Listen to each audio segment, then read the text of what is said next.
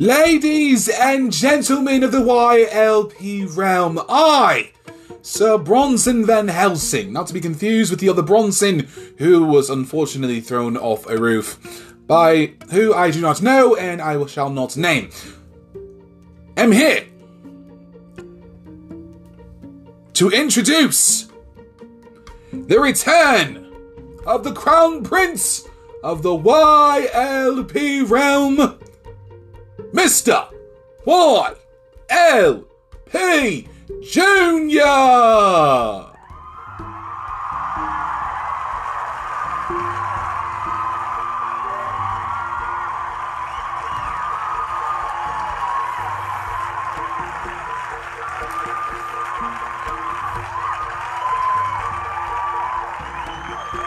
Alright, shut up, shut up. And now, a message from the Crown Prince of the YLP realm himself. Hey guys, Milo here. I want to thank you guys so much for sticking around, and really, really happy to be back in the YLP realm with my dad, Mr. YLP himself, because this is a very, very big time. I've been recovering in the hyperbaric chamber for 2 weeks after my surgery and losing my balls. Thanks, Mom and Dad. But I have returned. So, without further ado, I need to get in this intro because, well, Dad promised me I could do this intro. So I'm going to do him proud. So here we go. Coming up on this week's episode of News of the Week for episode 333 of the YLP podcast, my dad is angry for some reason. He is very, very angry at the fact that WWE continues to release more and more talent from the company. And he'll be talking about that today because apparently WWE reportedly is going to be giving new talent 90 days to progress. So that means if you're not doing well in 3 months, you're apparently gone from the company. Dad's not really happy about that. Also, we're going to be talking about Roderick Strong, and it's apparently, he asked to leave the company, and WWE told him no, which to me is very mean, because if he wants to leave, and you're not doing stuff, just let him go. Just, I don't know. I don't know, I'm just a doge. Also, mass WWE NXT's releases are expected to happen more often. Dad wasn't happy about that either, but, I mean, I can't speak for him, but I don't know, he's going to be really, really angry. So, as we posted on our Instagram, there will be a trigger warning, and there's going to be a headphone volume warning for this segment of the show, because he's going to be really loud, and he's going to be saying a lot of things that are just bad words. Anywho, also, we're going to be talking about WrestleMania Backlash this weekend. Dad's not happy about this either, and yeah, this has been one of those weeks where Dad has just not been feeling what WWE is doing. But we have other news as well, but Dad will talk about that at a later point in this week's episode. So I'm going to go back to my nap. I'll let Dad finish up the intro, and you guys having a fantastic Friday. Spread love and eat chicken. Oh, sorry, chimkin. Spread love, eat chimkin. Oh, I was a little nervous, Dad. How'd I do? You did absolutely fantastic, Bubba. You go back to napping. Okay, Dad. I'm gonna go take a nap.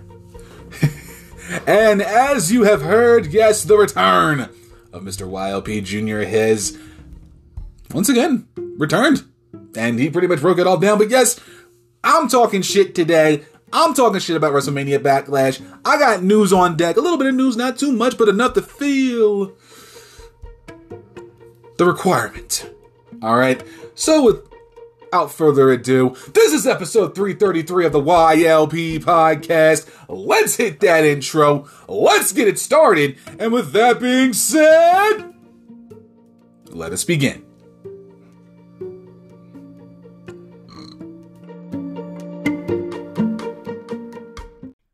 Buzz Buzz, this is the HBIC, the K. Murphy of Kings of the Rings podcast, and you are listening to Young Lion's Perspective, exclusively here on Wrestle Addict Radio, the cure for the common wrestling podcast.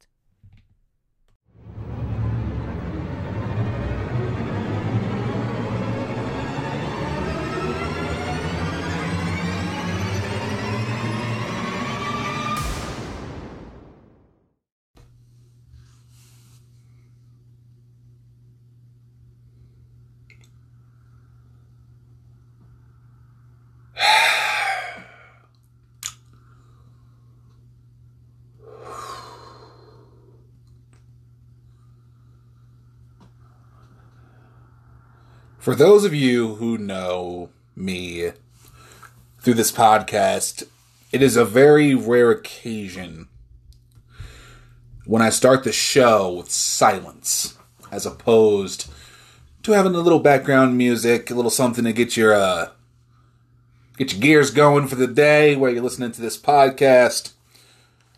First and foremost, I want to get everything out of the way. Thank you for checking out this episode of the podcast, episode 333 of the YLP podcast. Brand new episode of News of the Week, the show that discusses all the news that's fit for me to talk about.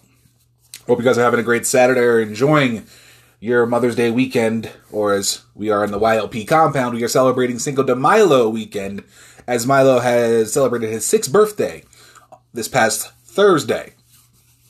Hope you guys had a fantastic, productive week. Kicked ass, took some names, did what you needed to do, and got it done. If not, hey, we learned some lessons throughout the week. We learned for next week. And we continue on fighting strong. Week for me, solid.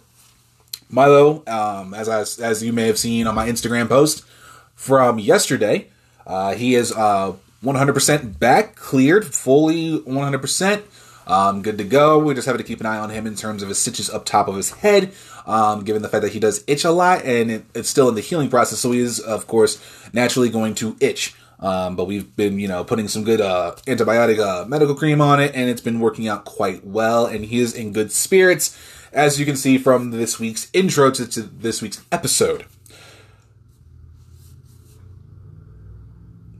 For those of you who may have not listened to this podcast on a regular basis, or this may be your first time listening to this podcast, first and foremost, welcome to the YLP Realm. Glad you're here.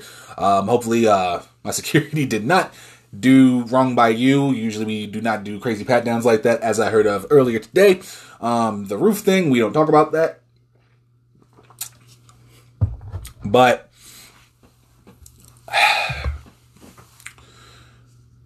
if this is your first time listening to this podcast, rarely, like I said in the beginning, do I start a show with silence. And usually, with that silence comes fury, anger, more disappointment, more being upset, more being flabbergasted, bamboozled, hoodwinked, and everything else in between. So, with silence, there comes rant. There comes a rant. And I'm going to try to keep my tone to a minimum, but I will say, before I start this week's episode, I'm going to put a trigger warning out right now.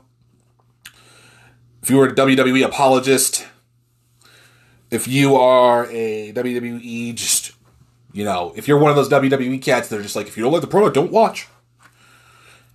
This is a trigger warning for you. If you don't like a lot of curse words, or anger, or hellacious verbal assault on a company, you might want to skip this segment. You can listen to the news. I got plenty of news today. Good, solid news. And then we're, of course, going to be doing WrestleMania Backlash preview and predictions for this week's episode. But I got to get some shit off my fucking chest, y'all. Also, just as another, we have a second warning for as well. We do have a headphones volume warning in effect for this segment of the show, because I have a feeling that I'm going to get quite loud. And with a Blue Snowball Ice microphone, it picks up very, very clearly. So if you have any children around, I would suggest you let them go play somewhere else. If you were in the car, I would suggest skipping the segment until you're in a reasonable environment that you can listen to this without the kids telling mommy or daddy that mommy or daddy was listening to a podcast show that said very, very bad words. I'm putting that out there right now because I am pissed the fuck off. I woke up this morning, of course, y'all know. Today is Saturday, but in way back time, it is Friday. I woke up Friday morning and already had an idea of what I wanted to do for my Instagram post, and, just to get my, the music I wanted to play to get myself ready to go. And mind you, it's a lovely day out here in Colorado, and I'm sitting here preparing to be pissed off for about God knows how long this segment's going to go. And I shouldn't be shocked at the fact that Roderick Strong requested his release from the WWE and reportedly apparently has been denied his release from the company. So let's before I've, you know, decide to just verbally go on a tirade for God knows how long, let's get some articles out of the way so we can actually discuss this in a proper manner. So we'll head over to thesportster.com. Roderick Strong has requested his release from WWE. This is from Alex Hogler. WWE NXT superstar Roderick Strong has reportedly requested his release from the company. According to a report from Five Full Select via WrestlingNews.co, the 38-year-old Strong has asked to be let go from his WWE contract. It was noted that Strong had actually asked to be released on several occasions in recent months, but there's no indicator at this time that WWE will actually grant his wish, which we found out later on in the week that, I believe, WWE denied his request. We continue on. The report from Fightful also claimed that Strong was against the idea of a name change, and that some were surprised he wasn't included in the latest series of NXT cuts. Malcolm Bivens, Dakota Kai, Draco Anthony, and Mila Milani were among the talents released from the company last week. It's not uncommon these days for WWE superstars to seek their releases, but as we've seen in the past, Vince McMahon and company aren't always willing to grant those requests. Back in January, it was reported that Mustafa Ali requested his release, but WWE has kept him on the roster. And as we talked about in last week's episode, Mustafa Ali apparently was booked to lose his return match on Raw.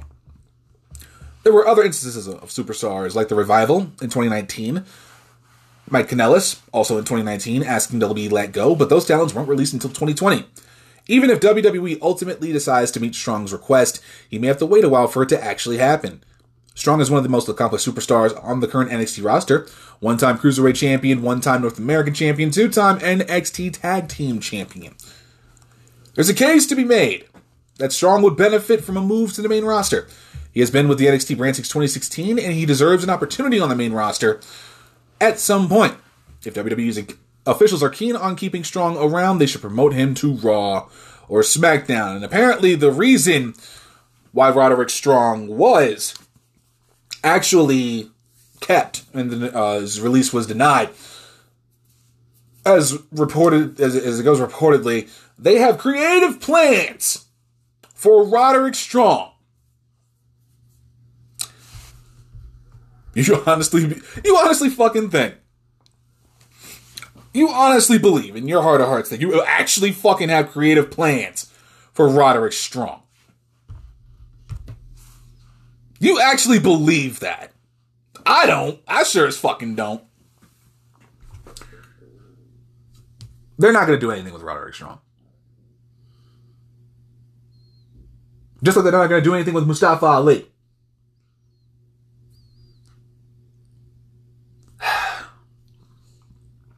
Mind you, Roderick Strong at 38 years old at this point is an upper mid-carder. That's his... Let me rephrase that. At 38 years old, Roderick Strong, at best now, can be an upper mid-carder. That's not a bad thing, may I add. I'm not saying he's going to be a world champion in WWE. He's not. We know this. We know what Vince McMahon likes. We know what Vince McMahon sees in a world champion, and it ain't Roderick Strong. And that's okay.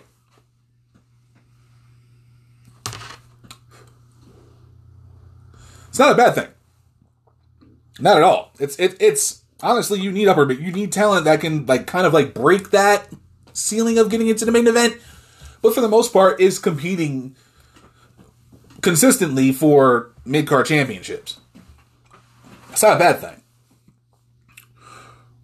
What I do give a fuck about, though, is the simple fact that I know for a fact that they are not going to do jack fucking shit with Roderick Strong.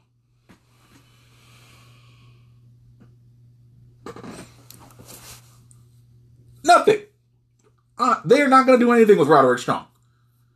Diamond Mine is pretty much dead. Bivens, gone. Rust, gone. Suzuki, gone.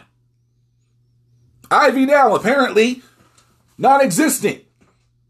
The Creed brothers pretty much have no guidance without Malcolm Bivens.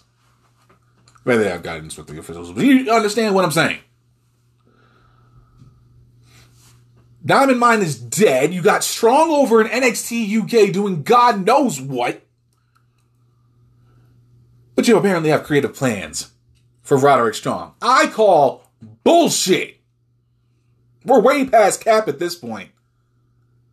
Cap ain't enough. This is bullshit.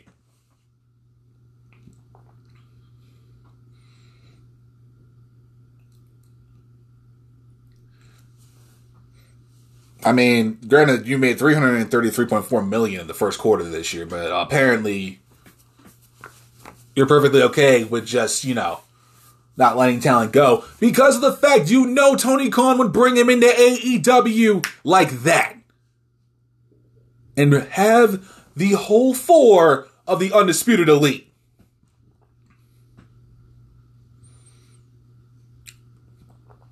You don't think Tony Khan's checking this out? Huh? You don't think Vince... I mean, I know Vince McMahon ain't stupid. I think he does dumb shit. Piss poor booking decisions, absolutely. I know he does that. Motherfucker ain't no angel. But let's be real. Let's be real with ourselves and each other.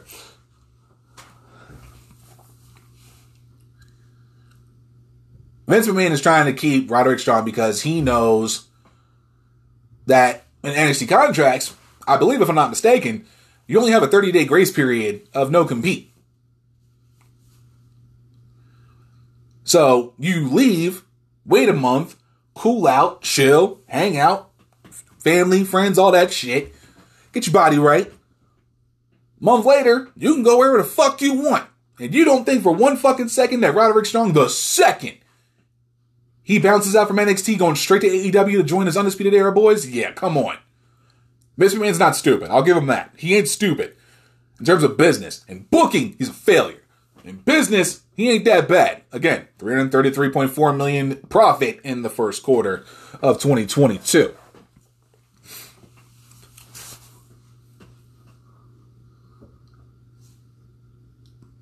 They're not going to do anything with him. We know this. We know for a fact that, I mean, that is just as, like, them saying they have creative plans for Roderick Strong is as believable as them cutting talent because of budget cuts. That's how believable that whole shit is. I mean, yes, putting him on Raw and SmackDown and having him compete for United States and fucking Intercontinental Championships, absolutely. Absolutely.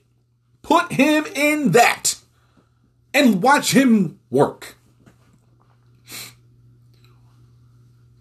They just didn't give him the North American Championship just because it's Tuesday. They didn't make him a Cruiserweight Champion just because it was Monday. They didn't make him a two-time NXT Tag Team Champion prior to Vince and Bruce fucking it all up for nothing. You know his catalog outside of NXT. Mr. ROH. Come on, fam. Creative plans for Roddy. Come on, fam.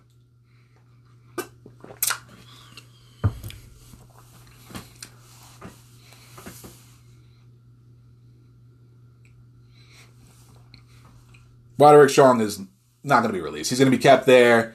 They'll probably keep him. They'll probably do some goofy shit. I mean, he still can compete for North American Championships, but let's look at it just from a main roster point of view. Putting him on the main roster, I would say either brand is perfect. Think of the matches you could see him have that I know WWE won't do properly.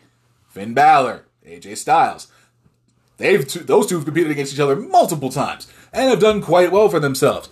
Very, very good matches. You can look it up. It's perfectly fine. You know, Damian Priest. A possible match with Edge. Who knows? Cody, Seth. On the SmackDown side, Nakamura, Ricochet. Not Jinder Mahal. Actually, No, that wouldn't be too bad. But you get Strong the victory, though. But that wouldn't be too bad of a match. As much as I should on Jinder Mahal, the character, not the man. Who the fuck else do we even have over on SmackDown that's credible? In the mid-card. Jesus. That's how shitty the Intercontinental Championship title scene is. Oh, my lord. But yeah, you can put him on either brand and he would actually do spectacular. Because he can work. Work rate is ridiculous. I mean, he was part of a faction that is literally going to be looked at as one of the best factions in the history of pro wrestling. Yes, they're not the Four Horsemen by any means. But still, hell of a faction that pretty much ran roughshod over the company for 2 years. He was part of that. And surprisingly, the missing piece to the Undisputed Era. The missing piece. But let me get back to my train of June real quick. Let me go over to WrestlingInc.com for a moment. Because WWE is reportedly giving new talent 90 days to progress. From Matthew Wilkinson. WWE is reportedly giving its new talent just 90 days to show improvements or else they may get reported. According to Dave Meltzer on the latest edition of Wrestling Observer Radio. Releases in WWE have become more frequent over recent years, and last week the company cut another 10 employees last week from NXT. There were a variety of reasons for that, and it had been reported that Harland had been let go due to a lack of progress. That is something that WWE is now looking at for all the new wrestlers that join. Talent will reportedly be fine if they're showing steady progress throughout their time, but if there's not a quick improvement, then there is a chance they will not be kept around long past 90 days. This even includes those who sign on to long-term contracts, as they are be given 90 days to showcase their ability. Meltzer did add that Harland had not shown enough progression in his time with the company overall. Not all the wrestlers were released for that reason, though, such as Dakota Kai. Her release was down to WWE not seeing her as a main roster talent. We're going to talk about that in a second. The full list of released talents from last week are as follows. Dakota Kai, Malcolm Bivens, Dexter Loomis, Paige Prinzivali, Harlan, Persia Parada, Sanjana George, Draco Anthony, Mila Milani, and Raylan Divine. It has been reported that there could be more releases coming in the future in regards to NXT talent, but at this point, nothing has been confirmed in regards to anyone else being cut. As we go over to WrestlingNews.co, mass WWE NXT releases expected to happen more often. From Paul Davis. Dave Meltzer was on the Sunday Night's Main Event podcast this week to talk about some of the big stories from the week in wrestling. While discussing the recent NXT releases, Meltzer was asked if he thinks more releases are coming soon, saying, quote, "Yeah, I think so. I've had people say that, but no one really knows other than Vince and everything. You kind of hear rumblings the day before that this is going to be the bad day, which I heard on April 13th, and 14th of the 15th is going to be the bad day. Then it came and went, and then it happened 2 weeks later. I would think that would be for NXT, but there were no main roster releases." Meltzer also said that WWE plans to let people go if they don't see improvement within 90 days. As they let people go, they will add new signings to the roster. Meltzer said, quote, "I think we're going to be seeing more and more of this when it comes to NXT is people. They are just going to make decisions that they're bringing a lot of new people in." I don't know if that was grammatically correct, but we're going to keep going with it. "If you don't make progress here, they're going to get rid of you, in most cases. There were a few cases where that wasn't the case. That's what it was. And even talking to people who were down there and were around there were kind of like, well, they aren't making the progress that was hoped for. They have all these tryouts and they bring in a whole new group of people, and there's going to be 90-day cycles where they bring in new people and other people are gone," end quote. Meltzer noted that there are exceptions to this. Dakota Kai was in NXT for years, and the feeling on her was that she was not good enough for the main roster. And Malcolm Bivens told the company that he did not intend on signing a new deal next year. Meltzer said, quote, "Obviously, Dexter Loomis and Dakota Kai and Malcolm Bivens don't fit into that category. Harland, there were people because of his size and the fact that he'd been on TV and everything like that, were surprised, but they took him off TV 2 weeks ago for no reason, and I thought that's never a good sign," end quote. And of course, if I use any portion of the articles, excellent, H/T, Sunday Night Main Event, WrestlingNews.co for transcription, since I don't want to get sued. Dakota Kai's not good enough in main roster. Before I even get into that, let's address the elephant in the room. That being this 90-day cycle that we're going to have here. Now, I'm believing this is going to be NXT. Just NXT focus in terms of this 90-day cycle. So,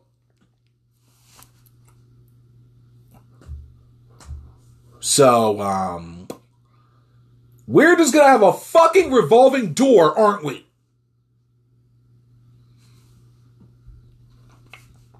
All this is now is a revolving door of talent.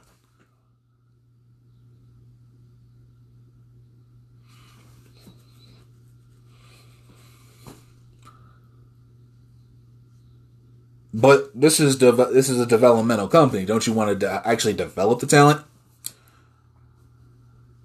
Find out how everything goes, try to actually build them, try to actually develop them, actually try to do something of fucking value.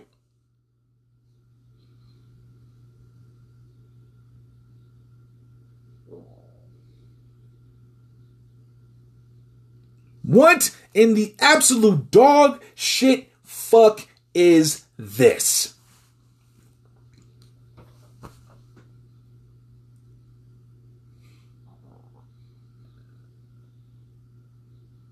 Come on.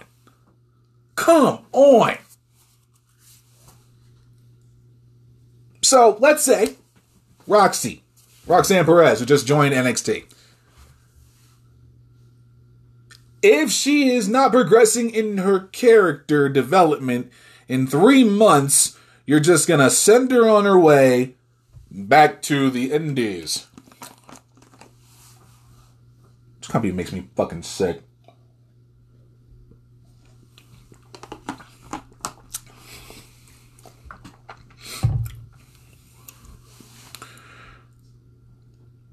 We're just going to be shuffling them in and out. Every like signing that comes in, another one's walking out. This is a revolving door. They're not trying to develop motherfuckers, because at any given point after 90 days, you could be gone.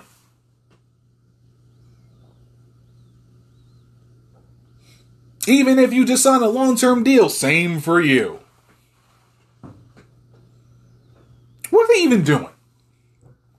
What are they even doing?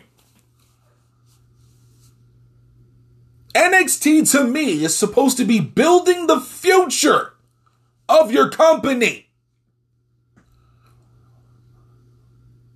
Cultivating homegrown talent into the future superstars on the main roster. Said you're going to bring it back to developmental.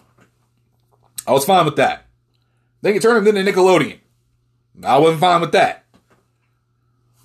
But now you're bringing in of course, you had the releases of, Triple H guys and girls. That I understand, because I already knew there was some goofy shit going on anyway. But this is not gonna. This ain't no fucking way. No.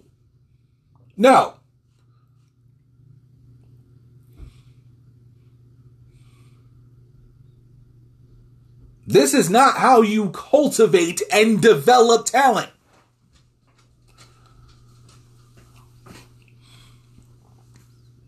You have to give it some time to marinate. Show them the way. Show them the WWE style of things.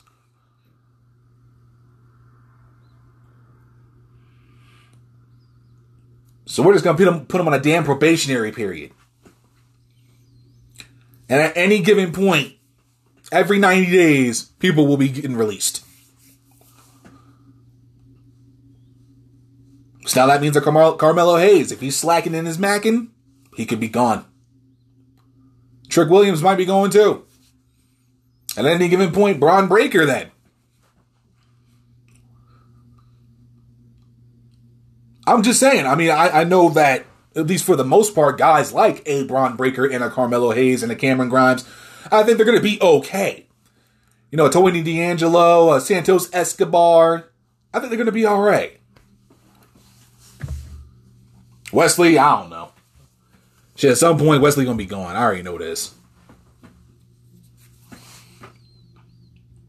But for real, let's keep it a stack. This is good. It's already bad enough. I stopped watching the product on NXT. It's already bad enough. To me, it is unwatchable. Even with the guys and girls I still do like on NXT. The overall product as a whole is a no-no for me. I ain't got time for that. I just don't. And now, making the situation even more of a pain in the ass because of the fact that it's 90-day cycle. Harlan was the one I was most surprised about. They were talking about, they were hyping him up like he was going to be the next Brock fucking Lesnar. Pairing him up with Joe Gacy as like a, you know, as heavy. Threw a couple people down the stairs. But you know, where the fuck was the quote? Like, you know, there are people because of his size and the fact that he'd been on TV, and all of a sudden 2 weeks later they just take him off roster. You just take him off the roster. I'm not mad that Dakota Kai got cut. I'm more surprised about Malcolm Bivens. But Harlan not showing enough progression in his time at the company. I mean, it was kind of along the lines of the Reverend D. Von Deacon Batista gimmick, in a sense. The outfits. Dead giveaway. The outfits. just saying. But seriously, a guy like Harlan? Parker Boudreaux? Harlan was going to be something. Because all you really had to do was develop him over the, you know, 6 to 9 months, maybe a year at best. You know, Joe Gacy was going to be of something of worth to the main event scene. And he could be a future, and he could have been a future NXT champion. We all know it. Man's had to look for it. But he wasn't steadily progressing. And like I said, I don't watch NXT, so maybe not. Excuse me. But Harlan was supposed to be the next guy down the line. But we let him go because he didn't show enough progression. So pretty much that's going to be the excuse. That's going to be the new excuse. Budget cuts was the first excuse. Now we're going to pretty much go through lack of progress. Every time you see another 90 days go by, I don't know when they started this, but 90 days from then, there's going to be more releases. And it's just going to be a fucking revolving door. Dexter Loomis surprised the fuck out of me when he got released. Because that man could also have been one hell of a comedy act for the main roster, but still could compete in the mid-card. Because, lest we forget, the man's has put on some good matches. Johnny Gargano. Beautiful. Wonderful feud. Storyline progression. Man's came into this, I think it was in a breakout tournament a couple years ago. And when I remember talking about this, when I first talked about him, I'm like, I didn't know, he creeped me the fuck out. But he became one of the more integral characters in the black and gold era. And that's perfectly fine. I'm cool with it. But the way they showed progression with Dexter Loomis. Fantastic. Then you get him involved with, you know, the whole, you know, Indy Hartwell and him, the whole love thing. Johnny being that, you know, the protective dad. You know, Candace being like that unprotected, you know, the protective mother. Austin Theory just doing Austin Theory shit that he was. I'm not going to front. When he was in the way, it was just lovely. Like, he was the goofy one, but still could compete in the ring and really do work. And it was. He was something in the way. Now they got him as like Mr. McMahon's, you know, new Drew McIntyre, if you will. He was better in the way. But hey, he's a United States champion. I ain't mad at that. And kudos to him for it. But damn, Dexter Loomis could have been definitely in part of that. Dexter Loomis could have been in the Intercontinental Championship, you know, title scene, because honestly, they desperately needed it. Sam Shaw's a hell of a talent. From what I saw in NXT, he is damn good, and I only knew bits and pieces of him over from the UK side of things. Heard his name, haven't really seen him compete, saw what he did in the ring in NXT, and I was thoroughly impressed by his progression over time. You know, doing drawings, paintings, you know, hosting Halloween Havoc, if I'm not mistaken. And doing paint, he was a hell of a talent and a hell of a character for the mid-card and upper mid-card scene of NXT. He did quite well for himself, and I think he would have done very, very well being on the main roster because they fucking need it.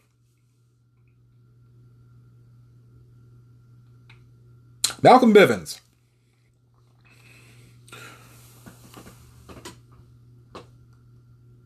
How do you get rid of Malcolm Bivens? How do you get rid of Stokely fucking Hathaway? Mans can talk.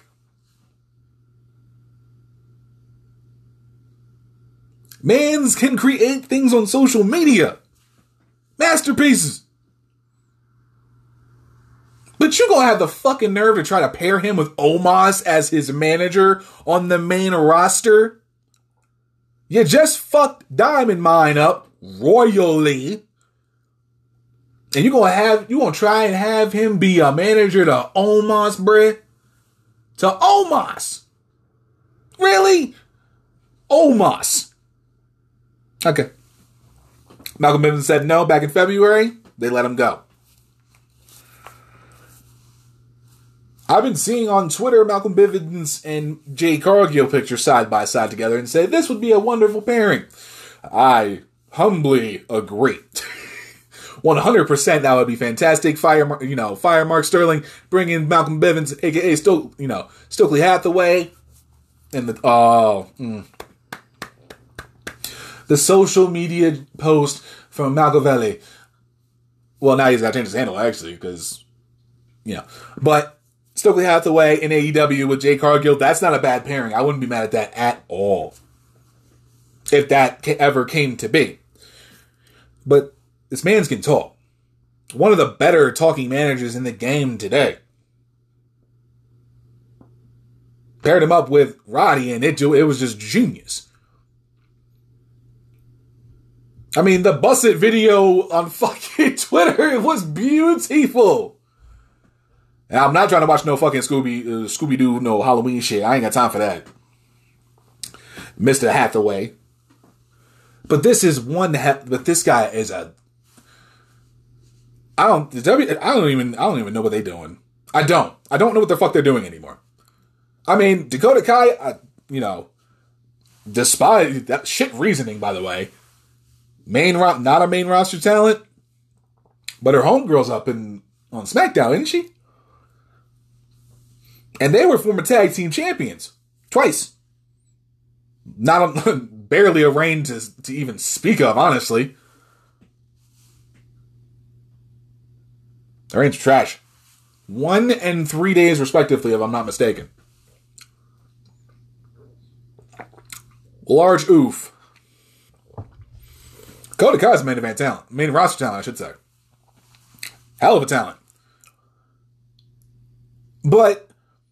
like I said, I'm not mad at Kai and Bivens getting let go. Loomis, kinda. The other ones, I mean, Harlan was a surprise, but what pisses me off the most, what upsets me the most, is the fact that WWE is literally telling you, you don't have to read between any fucking lines. You don't have to worry about reading between the fucking tea leaves. You don't even need as much as a fucking oracle. So realize you're pretty... like, AEW and NJPW got a forbidden door. WWE's got revolving door. Coming out in fucking November. Before Survivor Series.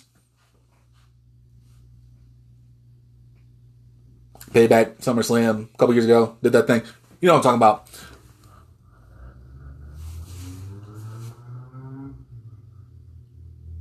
That should be a t-shirt, honestly. Yeah, AEW and NJPW have Forbidden Door. WWE now has Revolving Door.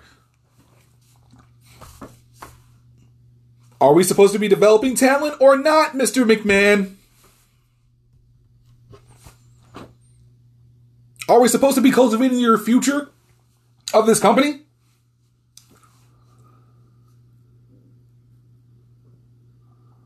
Some of your talent's getting a little old there. Not all of them, but a good portion. And at some point, you're going to have to start bringing in new talent. You know, to replenish the ones who may be leaving or leaving the company or retiring or whatever. Whatever have you. Instead, you want to act like a damn goofy and just state, yeah, we're going to actually, you know, we're just going to have a 90-day period, you know, if you're not, if we don't feel like you're progressing enough, we're going to send you packing. I don't know why I tried to do a Obama. Anyhow.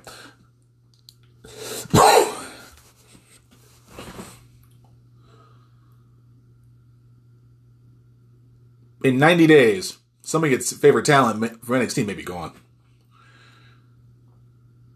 They'll be gone and going on to different promotions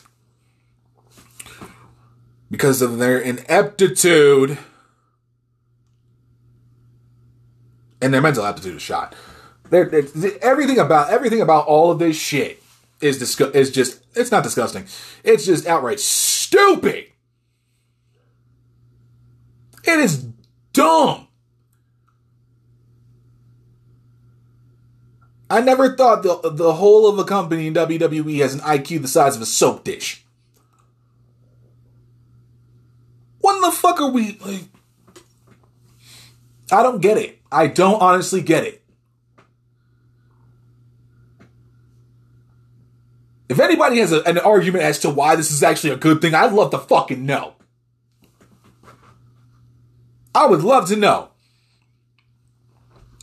Because now with this plan that y'all have, you know, shit, as long as Io Shirai is in the company, if her character's not progressing, she may be gone. And yeah, bring her up to the main roster, please. You need depth. You need some depth. Always good to have some depth in the roster. But my fucking God, is this dumb. It's foolish. It's not a good decision to have. Why do you need this revolving door of talent? Hell, I have a strange feeling that WWE is pretty much going to be looking at a certain talent that they want to get rid of because maybe he's a Triple H guy or something of that nature. You know what I mean? And then, you know what? Fuck him. Oh, he's a Triple H guy? We're good. We don't need him. But still, though, at any point after 90 days, it's just going to be... And I'm going to be doing more reports about talent being released. I'm going to be talking more about talent being released. I'm going to be talking about more about people, you know, Grant asking for release, getting denied.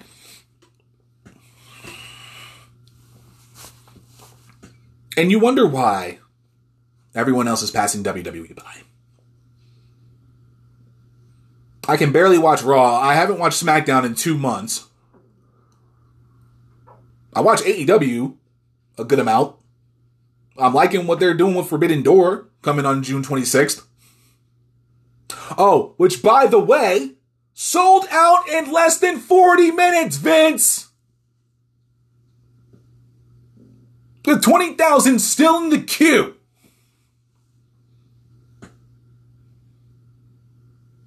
And I'm thinking, if I'm right, there's another 5, if I've read correctly, another 5 going to be going on in the queue.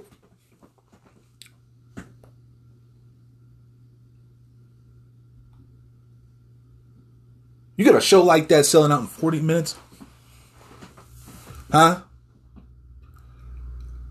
Meanwhile, we talking about, ooh, we may do a stand and deliver when we go to the UK for Clash at the Castle. Not a bad name, actually. I actually enjoy it. It's actually a good call, especially since they're going to be in Wales. But yeah, we're going to do an NXT stand and deliver, possibly during Clash at Castle weekend. God, that makes my fucking voice hurt when I try to do a Vince McMahon impression.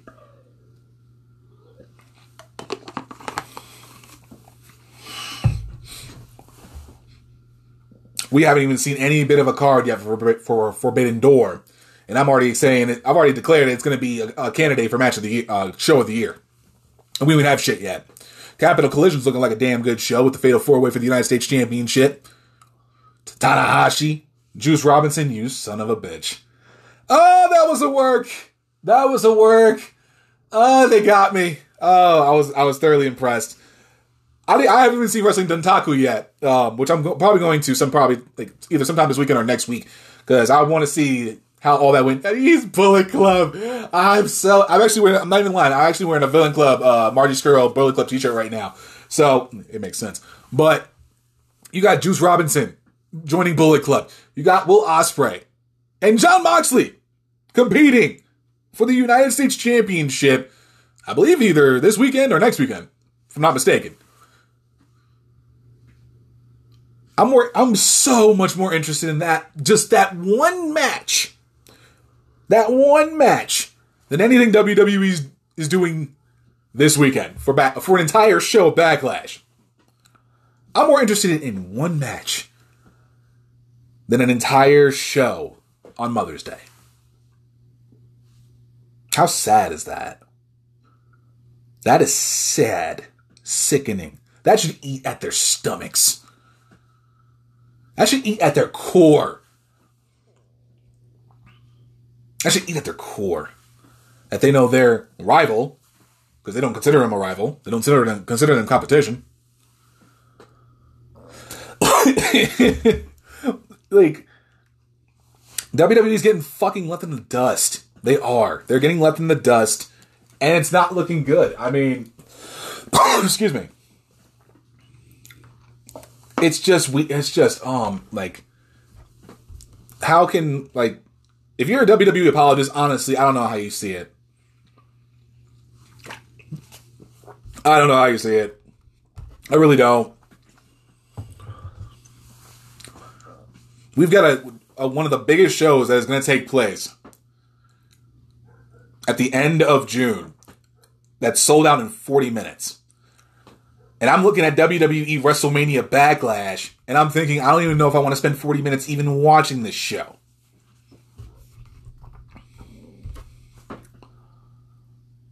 There is no way on God's green earth WWE is trying to develop the future of their company. Because now you got a revolving door. They have created the revolving door. And if you ain't doing your thing, if you're not progressing within 3 months' time, you're just as good as gone. In terms of WWE, if they keep acting the way they acting, they're going to be just as good as gone. That's going to conclude the opening segment in our top stories, for this week for episode 333 of the YLP podcast. When we come back, I got a little bit of news. I got some news. Relax.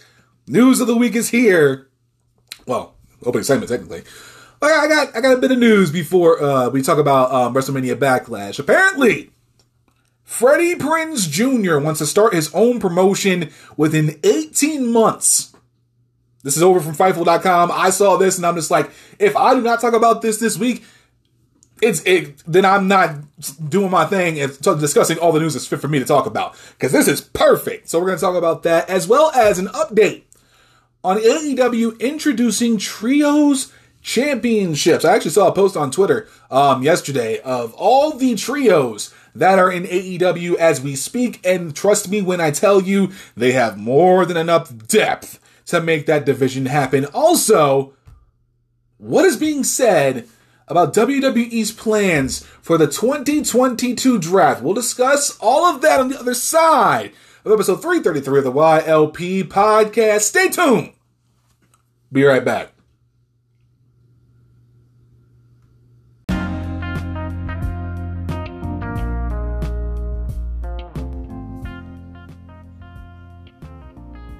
The weather's warming up again, y'all, but your wardrobe is way past its expiration date. A post-pandemic fashion faux pas indeed.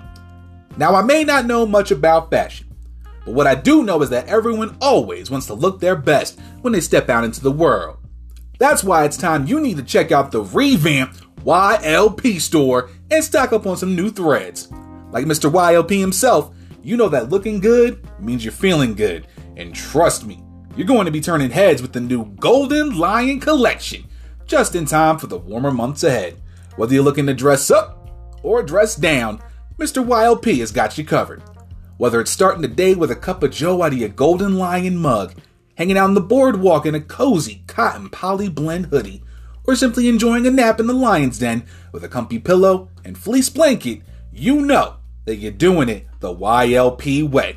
So get in your mobile device, laptop, or PC and head over to young-lions-perspective.creator-spring.com right now and get that wardrobe back to being stronger than a pride alliance.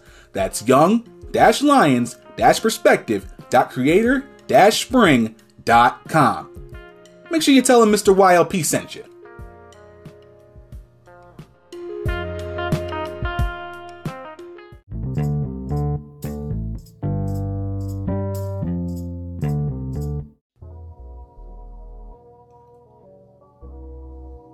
Alright, ladies and gentlemen, we are back with episode 333 of the YLP podcast. I hope you guys enjoyed that last segment, of course.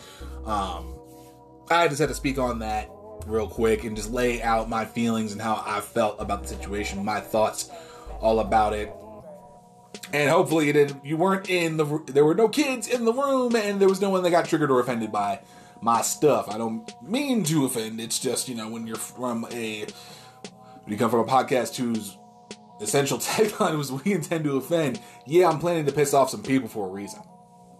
So, all that good stuff. But we got a little bit more news, but before I get into that, of course, I gotta make sure I talk about my squad. That is Wrestle Addict Radio. Make sure you check out the remainder of the family of Wrestle Addict Radio. Of course, every Wednesday night, you can check out live on YouTube and Twitch, the Kings of the Rings podcast, discussing wrestling, entertainment, pop culture stuff, all that stuff in between. It's a good time, good show. I suggest you check it out. 5:30.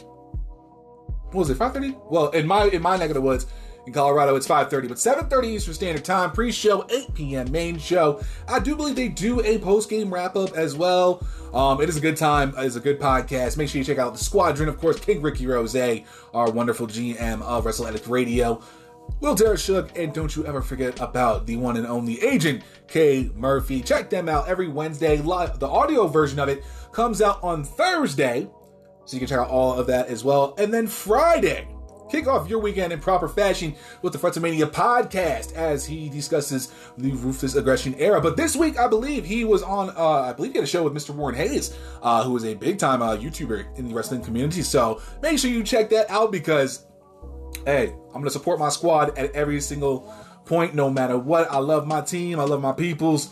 And yes, you need to check out Wrestle Addict Radio, the cure for the common wrestling podcast. All right? Just want to make sure I represent my squad every chance I get. Shameless plugs all around. But let us get back into the news of the week.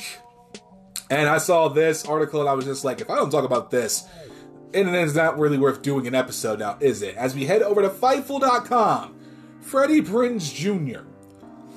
excuse me, wants to start his promotion within 18 months and wants performers protected by the Screen Actors Guild, which is an interesting John right there. This is from Robert D. Felice. Freddie Prinze Jr. is serious about starting up a wrestling company in California, and he's got big plans.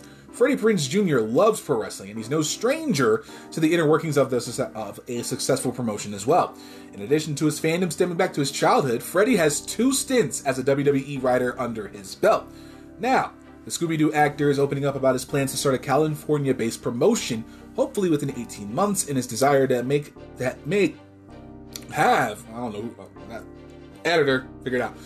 have the eventual program and performers associated with the Screen Actors Guild. On the latest episode of his podcast, Wrestling with Freddie, Prinze said he's already saved up enough money to execute a 3-year plan, and his ultimate goal is to have a full-time home in Los Angeles, saying, quote, "I started watching other shows, older shows, old Ring of Honor. I started listening to Jim Cornette and his philosophies on wrestling. To some, that would be questionable, depending on who you ask. I started listening to other promoters and people in the business and their philosophies on wrestling. I started watching what other wrestlers were trying to do. I started asking everyone I knew in the business questions. Then I started looking at arenas locally here and what it will cost to rent them. Then as I saw what my opportunities would be in this business, as there would be more of them after I did the Netflix one, I started saying, well, I can accelerate the plan, or I could keep the plan as it is, do a couple more of these and own the space, which I believe right now is the plan that I'm going to execute. I already have a commercial realtor that I know and love. She's already looking at properties for me. I would love to have a full-time home for this. The plan was originally a 2-year plan, but now I should have the money for a 3-year plan, meaning it doesn't have to make money for 3 years before I'm like, yo, man, I gotta do another damn movie. I have to be in Scooby Part 7 or some crap like that to keep this floating. Please don't, because I haven't watched any of them. I don't think I've watched any of them, to be honest, in full. Parts, yes. In full, absolutely not. He continued on to say, so I started looking for properties. Then social media did what social media does, which is like a feeding frenzy, right? It's like bait in the water. There's a lot of wrestling Instagram pages and websites out there that do dirt sheets and wrestling news and things like that. They need content, so they picked up on this and put it out. All of a sudden, all these indie wrestlers, indie refs, indie musicians who've done wrestling stuff all started reaching out. Before I get into this, let me say something. Whether you were being real with me or whether you were trying to troll and crap on me, thank you. Some of you wrote stuff like that was like, you took the time to not only say, hey man, I would love to come and be part of that, but there's some wrestlers I respect and I think you would too, and for you to take the time to do that, and it's not just one cat that did that. That's the most beautiful part of the wrestling community to me. I love that. That's what acting used to be, end quote.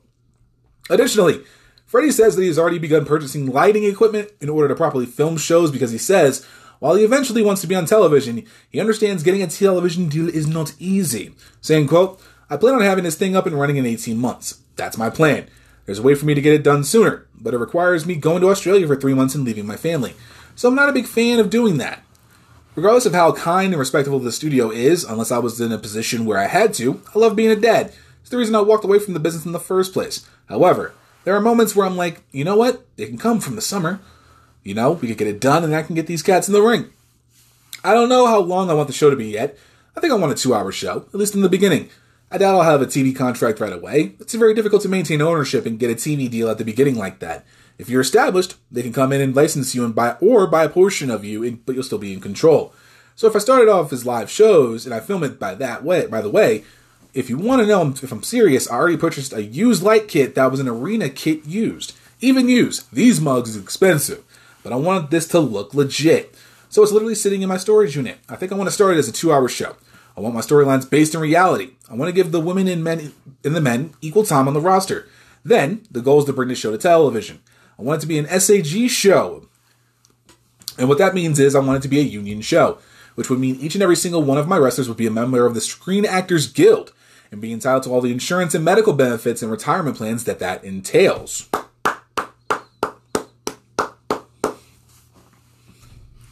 Well, shit. Furthermore, Freddie Prinze Jr. says he doesn't have a name for the promotion yet. He would consider West Coast Wrestling, but there was already a WCW, and he won't call it the Federation. That's some dad joke shit. Overall, Freddie says it's not a dream. It's a plan, and it will be a reality.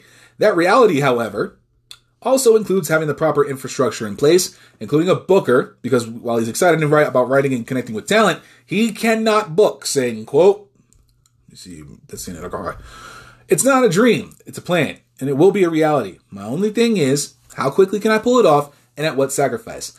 I've said this before, wrestling requires 100% of you to do it right, regardless of what side of the camera you're on. It is one of the reasons I wouldn't go back to WWE. I couldn't give them 100%, can't travel all over. But if I had a local show in Los Angeles, an office I could go to every day, and I would have a booker because I could not book to save my life, I can really write, I can connect with people, and I can pull good performances out of people when their bosses didn't think that performance was within them before. I know I can do it because I've seen it happen. I know what my strengths are, and I damn well know what I suck at. I was told what I suck at enough. So yeah, so that's the plan. I hope you guys support it. I hope you dig it. If you don't, you can be just as vocal because, like I said, that stuff motivates me too, end quote.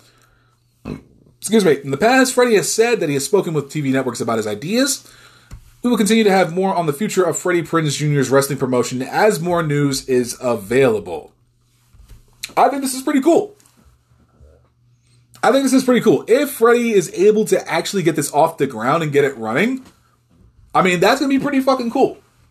I like the idea. I like the sound of it. I like the way he's I like the way he's thinking. I like the way he's, you know, talking about it. I mean, he wants to get it started within 18 months. He knows it's going to be hard to get a television deal. He knows the business. He's worked in it twice. And that's like one of the dopest things. That was like one of the dopest things that like, I ever heard about WWE was that Freddie Prinze Jr. at one point was a writer for WWE. I think I saw it on some like Access Hollywood, you know, segment years and years ago. Randomly. And I'm just like, wait, huh? He writes for WWE? All right. He's cool in my book. I like him. You know, I fucks with that. I don't fucks with the Scooby-Doo movies, but I fucks with what he was doing in WWE, and it's pretty freaking cool to see that. And he knows he's not good at booking. That's also a plus. Like, knowing your strengths and, like, knowing yourself as a person as a whole, in terms of your strengths and weaknesses, is probably one of the greatest, like, understandings of self you can have. Knowing what you're good at, knowing what you're not good at, and ensuring you're going towards your strengths rather than trying to build on your weaknesses. He knows what he's good at. He's a good writer. He's a damn good writer. As he says. So, I mean, if you work in WWE, you're, you know, twice. You're doing pretty well for yourself in terms of professional wrestling. But he knows he's not a booker. He knows he can't book to save his life. He knows he can't book himself out of a damn paper bag. He understands that. I mean, he really, the fact that he really carefully planned it out and, you know, somehow figuring out that he can have a 3-year plan instead of a 2-year plan and wanting to do a television, like, that's dope to me. That's the kind of shit I like to see. Like, Freddie Prinze fucking Jr. It's wonderful. And I mean, and plus, like, kudos to the people, you know, who actually reached out, you know, even if they were trolling, you know. But I mean, that would be so, that would be really cool to get in, like, to see that, you know, to see like a promotion from someone who has been in the business and who really did talk to people within the business about the philosophies of wrestling and all that. Jim Cornette, depends on who you ask, questionable. Other than that, though, this is dope. This is really going to be fun to keep an eye on, because I'm just like, wow, I like very much. I like this. This is good. It's good to see. It's something that, you know, like, wrestling is universal.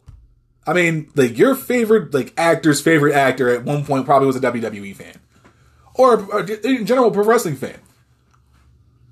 Guarantee it. Shoot, rappers love pro wrestling. Basketball players love pro wrestling. Chickens, ducks, all that shit. We love pro wrestling. And at one point, you love pro wrestling too. And it's not a bad thing. Oh, it's fake wrestling. Okay, you do it for 300 days a year and see how that works out for you. Hell, Undertaker at one point was working with a broken neck. Okay? Like, but this is like going to be something cool to see. I'm really excited to see that. I'm really excited to see how that's going to develop. Especially now, you know, he's looking at, I believe, let me do math right. Let me see if I can math. Probably 2024, somewhere around there. Around 2024, maybe early 2024 if my math's right. Either late 2023 or early 2024 is where when he wants to get that on and popping, if my math serves me right. So this is cool. This is going to be interesting to keep an eye on, and you never know. Like, we never know. Come late 2023, early 2024, we're talking about Freddie Prinze Jr. going to be putting on his first show in the Los Angeles area. We shall see what happens. And I'm excited to see what will be going on with that. I hope you are too, because that's pretty damn cool. So, Freddie Prinze Jr., you go, fam. You do it. Make it work. Let us head over to Cultaholic.com. Yes. It's been a while since I've actually checked out an article from Cultaholic, but they do have an update on AEW introducing trios titles. Apparently, the long-awaited titles could be closer than we think. So they say. From Jack Atkins. Seemingly since the launch of AEW, there have been persistent rumors that the company will introduce trios titles into the mix, leaving with Tony Khan having teased the titles in the past. Now, a report from Dave Meltzer in the Wrestling Observer newsletter suggests that the titles could be coming sooner rather than later, saying, quote, you found that quote there, trios title belts have been made. So now it's just a matter of when they pull the trigger. Tony Khan was asked about making trios titles and gave the indication a few months ago what it was happening. But that they didn't want to do the tournament until Kenny Omega was back, said Meltzer. AEW are blessed to have several top-tier trios teams that can fight over the gold with the likes of the Blackpool Combat Club, the Elite, the Undisputed Elite, the House of Black, Death Triangle, just several factions that could be within a shout. If a tournament is indeed intended to crown the first ever trios champions, then they may choose to wait, with the men's and women's Owen Hart Foundation tournament set to begin imminently, which we are in the middle of, which I believe that starts this Wednesday. So that's going to be dope. Doubtly so if Khan still wants to wait for Omega's return. Yes, this has been this. We've talked about. Everybody's talked about this at length at some point. That the trios championships in AEW will be coming to AEW. And I saw a tweet yesterday. Someone had to put up a post, like pictures of every trio they actually have at this very moment in All Elite Wrestling. They've got plenty of depth. Plenty. I think I saw like close to 20 trios teams they could have in this shit. I said on Twitter a couple days ago, Blackpool Combat Club are your first inaugural trios champions. There is no other trio right now in AEW that's more over than the BCC. Not to be confused with the other BCC, aka the Boo Can't Click. Good music, by the way. Good rap music. Here We Come, one of their best songs. Woo! Fire. But getting back into the other BCC, the Blackpool Combat Club, and, you know, House of Black, you got Death Triangle, you've got the Undisputed Elite, you've got the Elite, you've got, you know, who else? You can do Jungle Boy Luchasaurus and Christian Cage. You can do, you know, a couple of subsets of the Dark Order. I think the ones I saw were Evil Uno, Johnny Silver, and Alex Reynolds. The other one was Colt Cabana, I think 10, and then 5, if I'm not mistaken, with that. Preston Vance and the Allen Angels, if I'm not mistaken. You have plenty of talent that you could use. It also sucks to hear about Stu Grayson getting released from AEW. Personally, it's a storyline, not an actual thing, because that would suck. I like Stu Grayson and Evil Uno. Hell of a tag team. Really, really good together. We shall see with that, though. But you have plenty of depth to make this happen. If you're waiting on Kenny Omega to come back, perfectly fine. We already have like they said in the article, we have the Owen Hart Foundation tournaments going on the men's and women's side, so we got plenty of things to do before we have another tournament come into the fold. If anything, if you're able to pull it off all out, I think that should be your finals of the Trios Championship Tournament. Like they have more than enough depth to be able to actually make this work. Adam Cole in the Bucks. Adam Cole with Fish and O'Reilly. That's two if you want to pull that off. Blackpool Combat Club, House of Black, Death Triangle, you know, excuse me. You got plenty of options. You can get the tag team champions in there, you know, with Christian Cage, Lucha Boy, Jungle Boy. That would be actually a weird call from WWE 2K20. Anywho, Jungle Boy and Luchasaurus. You got, like I said, depth is there. If we're waiting for Kenny to come back, I'm cool with it. Because you can wait for that. You got two tournaments going on as we speak. Those are going to take up some time. I would say right soon after that, you know, start ramping up and start bringing in your trios for this tournament. But the final should be at All Out. I think that would be a good, a big night for new champions to be crowned. And my point still stands. Blackpool Combat Club should be your first trio champions. They are the best three we have right now. And I can see them going up in hella crazy feuds with the House of Black, Death Triangle. You know, if you want to do... I saw one that kind of weirded me out. They had a CM Punk FTR trio. That was weird. I was like, that's not going to work. CM Punk's too busy trying to get into the world title mix. It was in the world title mix. No. But I don't know if the Pinnacle is still together, but if you wanted to do MJF FTR, I like that. You got options. You got a crazy amount of options. And I think this could work. And I think this is going to be fun to begin speculating on more, especially with the fact of course, everybody and their grandma is waiting on Kenny Omega's return to AEW. If that happens, I'm hoping it happens over the summer. We shall see. But, you know, either way, once we get this trios tournament popping, it's going to be amazing. And I think it's just going to be providing match of the year candidates like they fucking should.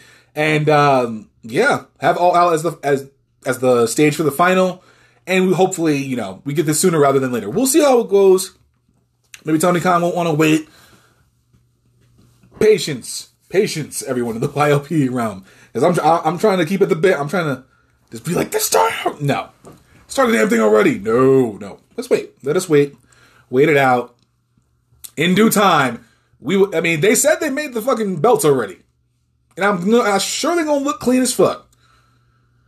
If the belts are made and we're just waiting for one person, hey, we got more than enough things to keep our attention on. Owen Hart Foundation Tournament, Forbidden Door coming up right after that. We got a little time to actually enjoy ourselves before they start trying to give us the wonderful thing that is a possible Trios Championship Tournament. And finally, in terms of the news of the week for this week, we head over to NoDQ.com. What is being said about WWE's plans for the 2022 draft by Aaron Rift? While the WWE draft typically takes place in October, it could end up happening sooner this year. Steve Carrier of ringsidenews.com noted the following regarding plans. Quote, we've asked around about plans for the next WWE draft. We were told at this time it is slated to go down in September. This means WWE has a few months to situation things and hopefully acclimate recent NXT call-ups before they shake things up. In a follow-up to Carrier's report, Dave Meltzer of F4WOnline.com wrote that the draft could happen as soon as August between SummerSlam and Clash at the Castle, saying, quote, no date was finalized, but the gut feeling was after SummerSlam or in the lead-up to the Cardiff show, but it's definitely right now set for that time frame, end quote. I know I had other articles I could have talked about. Of course, Candice LeRae being a free agent after her contract expired with WWE. You know, J.J. Cargill article talking about, you know, how comfortable she's, you know, getting in the industry now that she's 2 years in. Could talk about that. That's fine. But I wanted to talk about this in the WWE draft real quick, because I think this is really, really important. Because we all know for some time the WWE draft has been pretty much an afterthought, an eyesore, a way to have it be your melatonin for your sleep. Could talk about Samoa Joe's response to WWE and AEW fans arguing with each other. Watch pro wrestling. Same. You know, I could have talked about a lot of that, but I want to talk about the draft because the way WWE has gone about the draft for the past few years has been nothing short of just abysmal. You know, I've listened to other, you know, podcasters about how, you know, WWE's draft could be, and one from JD from NY206, his one always resonates with me because I think that it could actually work and actually bring more fans in if you did it the way an NFL draft does. You know, speculation about picks, who could go where, who's going to be the number one pick, who's going to be the last one pick, you know, who are the sleepers, who are the dark horses that are going to be, they're going to make a certain brand great, you know, having interviews in the back, having interviews, you know, throughout, having, you know, You know, possibly a guest appearance from Mel Kiper Jr. Who fucking knows? You could make the draft so much fun for us. Have it spread out over 2 days, like, you know, because the NFL draft has happened actually about last week. And they did, over 3 days? Have it a 2-night thing. Excuse me. But make it, you know, sports-filled, in a sense. Make it, you know, feel like, you know, who's going to go where? Who's going to who's going to be the NXT call-ups? You feel me? Who's going to be coming up? Who may be the one that, you know, that doesn't get drafted? And it's like their version of an undrafted free agent. You know what I mean? Like they could do so much with this creatively, and they choose not to. It is just boring. You know, Raw gets 3 picks for every SmackDown's 2 because Raw's a 3-hour show and SmackDown's a 2-hour show. What the fuck kind of reasoning is that? You have it go back and forth, one after the other, every 10 picks, yada yada. Okay, you can snag things from YouTube. I think there was one particular YouTuber who did a draft based off of singles, on the men's side, singles on the women's side, tag teams, and free agents. Like, you could really have some fun with this. You could have a grand old time with this.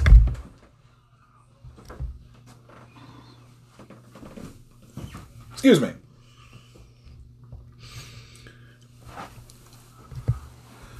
But honestly, don't mind me, I'm just gonna sit back down in my chair. Had to close the door there. My apologies.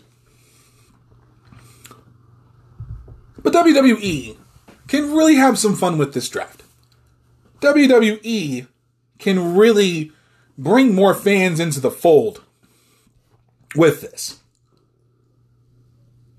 They really could. They really could make this more intriguing, more, you know, eyes on the product, more of a, you know, you could really make this sports-centric and have, like, you know, Caleb Braxton in the back, Megan Morant in the back, doing interviews for their respective brands that they're on, you know, the NXT call-ups, you know, waiting in the wings, you know, sitting in the PC, you know, all this stuff with all the other, you know, PC cats and whatnot, you know, sitting there as they see the future being picked and chosen and all this stuff. Like, you can do so much more with what you have in the WWE draft.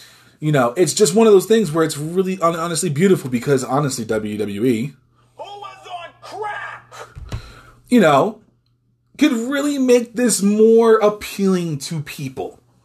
Again, make it feel like an actual, like, NFL draft, and make this fun. Make it fun. Hell, Vince McMahon could come out before, you know. Hell, Vince McMahon could be like, you know, who Roger Goodell is, and do the picks.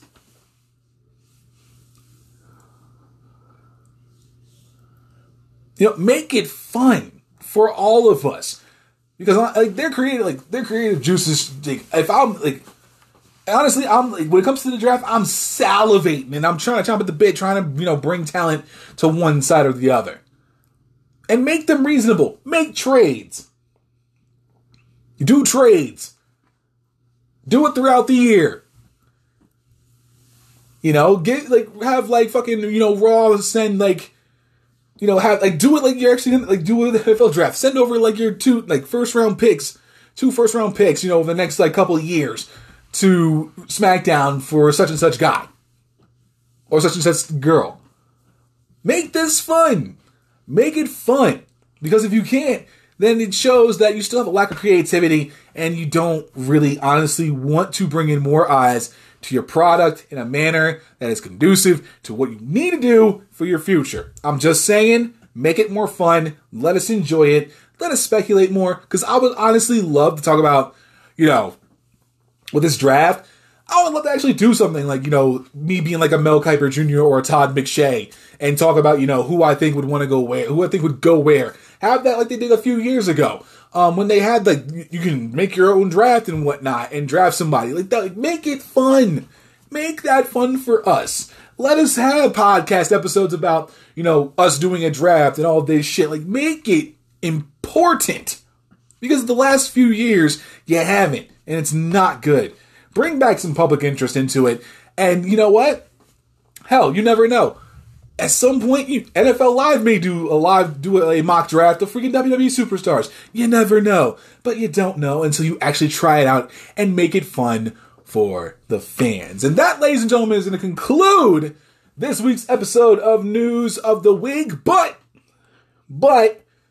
we got something going on this Sunday. Then that is WrestleMania Backlash. We're going to talk about that, make some predictions, and see if we can't go 6-0 this time around. When we come back from the other side, of course, episode 333 of the YLP podcast. Keep it locked.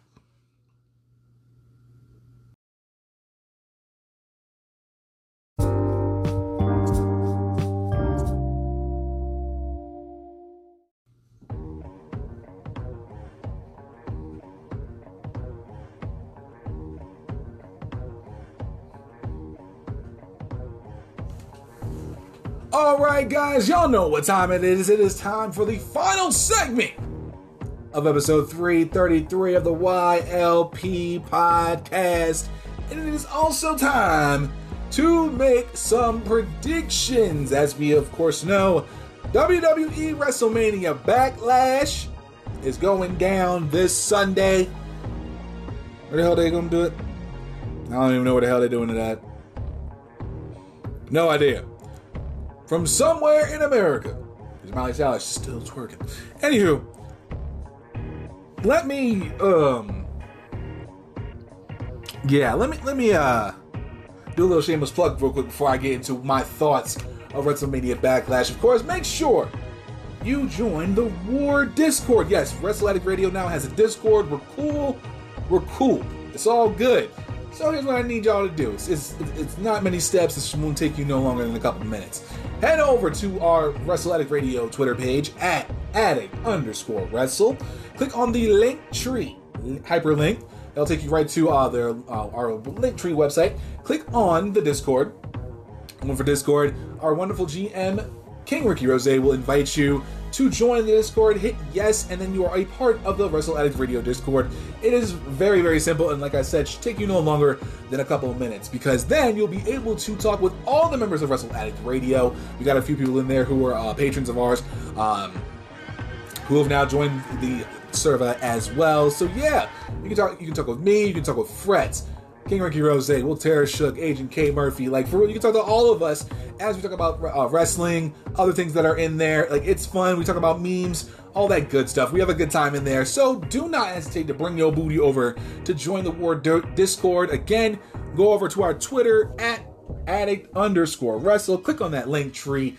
Hit the Discord link. Get the invite. Say yes and join us today. Now, WrestleMania Backlash, ladies and gentlemen. It's one of those things where I'm just like, why are we doing this pay-per-view? Honestly, why are we even here with this? First and foremost, I despise the name WrestleMania Backlash. It's just goofy. They're goofy.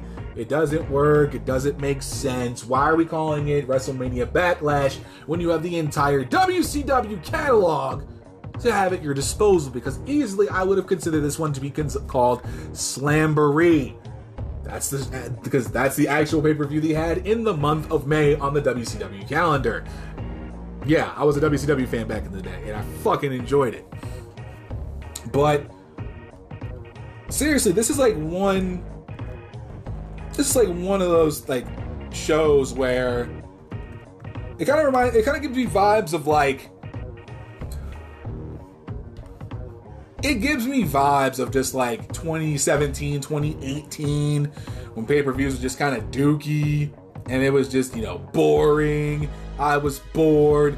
You were bored. All this shit.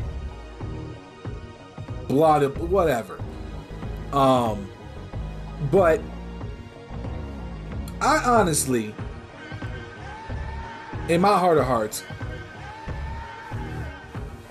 just don't seem to understand how in the absolute dog shit would you not want to use excuse me, Super Brawl, you know, Spring Stampede, Slamboree, Hog Wild. Ooh.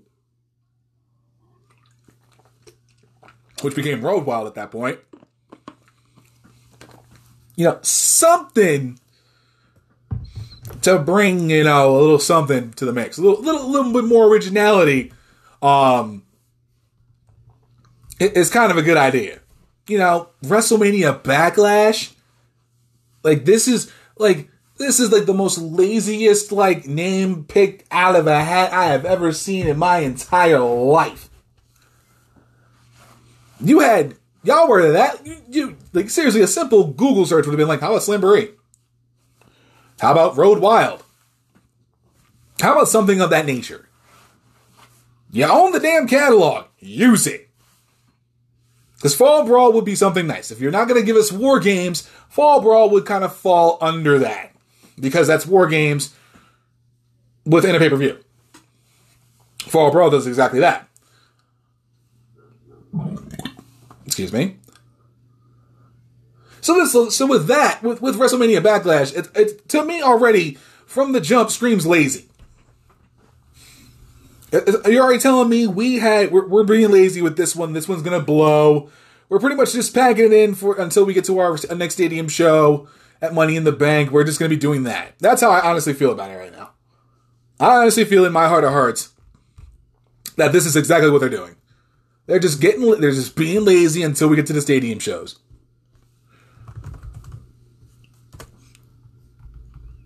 Like that's how I honestly see it. You feel me? Like this is just exactly what I think of it. It's just one of those things where, you know, we honestly like this is literally like Battleground. This is literally Battleground. This is just, it's just absolutely, it's honestly atrocious. But, I mean, I'm not going to just harp on the entirety of this. I'm not going to harp on it, you know. It is what it is. It bees what it bees. And looking at this card, because this is, you know, the focus of the segment here, you know, this card is ass. Like, this card is just straight up garbage. And here's what makes it even worse. You had the tag team title unification match going down at WrestleMania Backlash. And the reason you didn't... Then we add Roman Reigns and Drew McIntyre into the mix, turning it from a tag team title unification into a six-man tag team match that is just thrown together because reasons.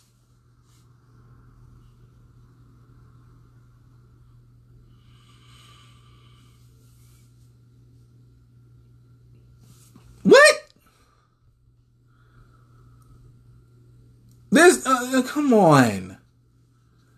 Come on. If we're gonna do it, just fucking just unify them. Unify the titles. You're not doing it at Hell in a Cell in June. You're going to wait all the way until July to do it at Money in the Bank, aren't you?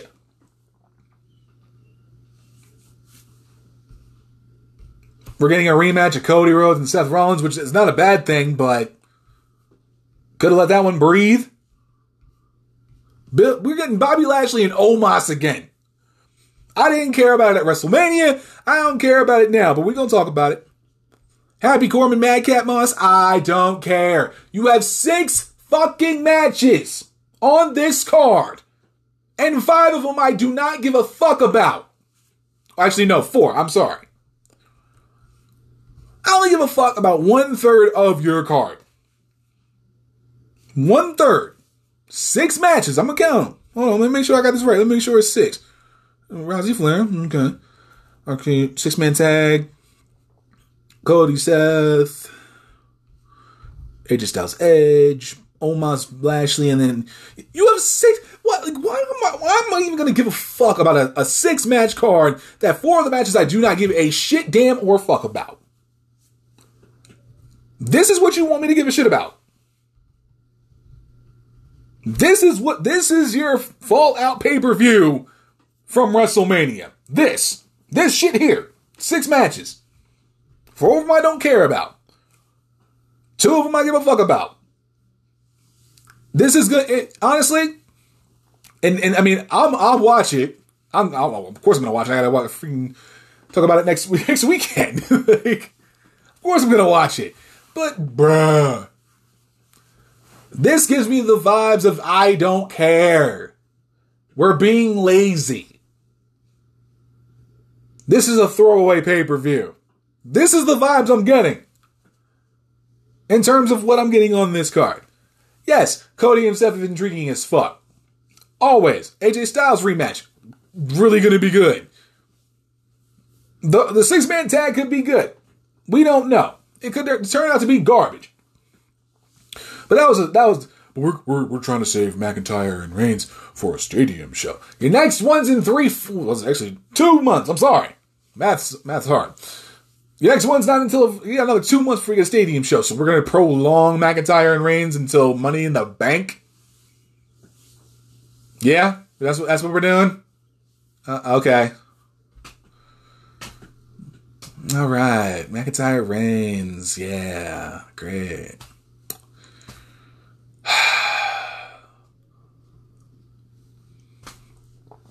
Oh, God. Why do I do this? Because y'all want to listen to it. And I know y'all dig it. I do it for y'all. But anywho, with that being said, let us go right on ahead and do some predictions. And y'all know I'm going to have that good music in the background. Yeah. All right, let us make some predictions. It's going to take 6, so I'm going to take up a little bit of time. I'm trying to make this segment fucking worthwhile. Let me turn this down a little bit because I don't want to be too loud for y'all. I have to be talking louder than I usually would be. Plus, I just love this. It's one of my favorite game show theme songs ever. So, let us get into these predictions. God help me.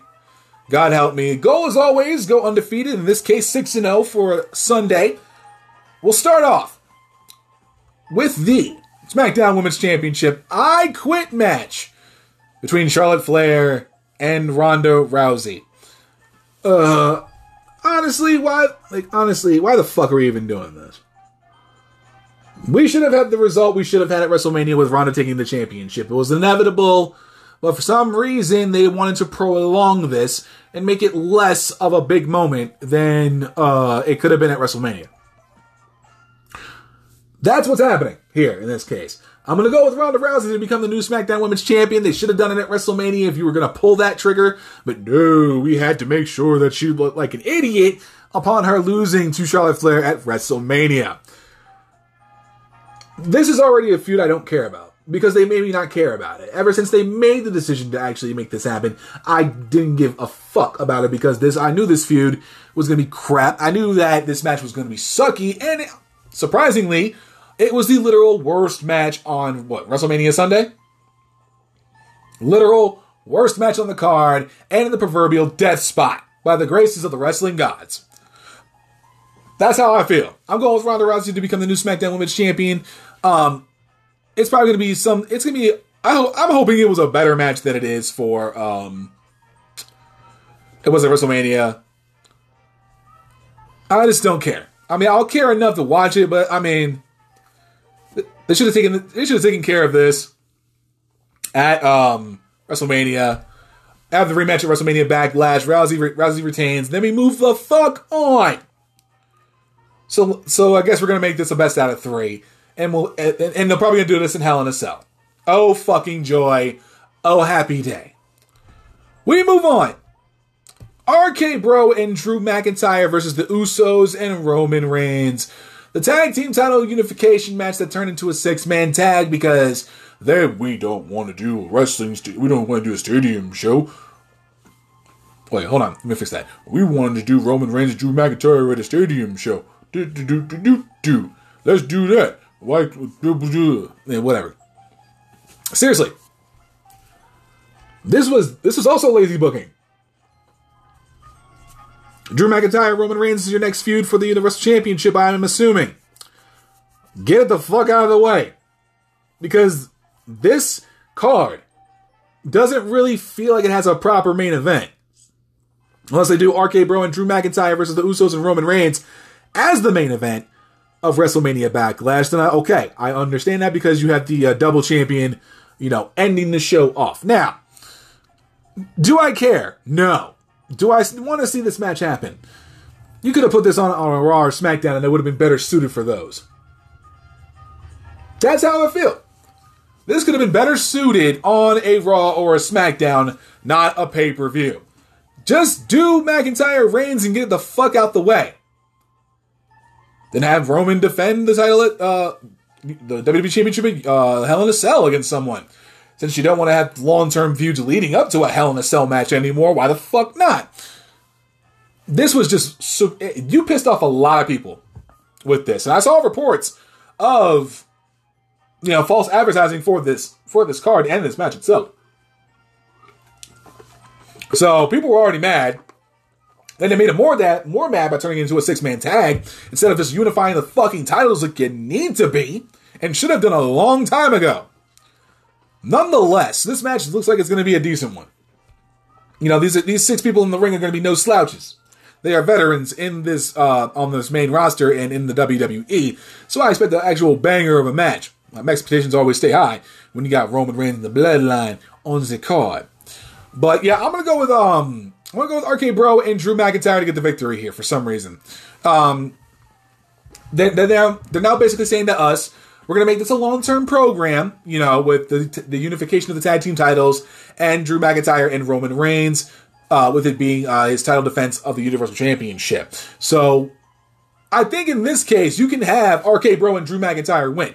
Because once you have the Usos and Roman Reigns win, that would just be like, okay, well, it kind of says a foregone conclusion that they're going to beat McIntyre and RK-Bro. No titles on the line. This is not a winner-take-all match. None of that. It's just a straight-up six-man tag. So you know what? If they're not doing a winner-take-all scenario, give the win to RK-Bro and Drew McIntyre. If they make it winner-take-all between now and tomorrow,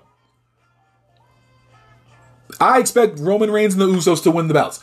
But as far as I see it, I mean, maybe not a little bit WWE in terms of programming, I would say if it goes winner take all, Usos and Reigns win.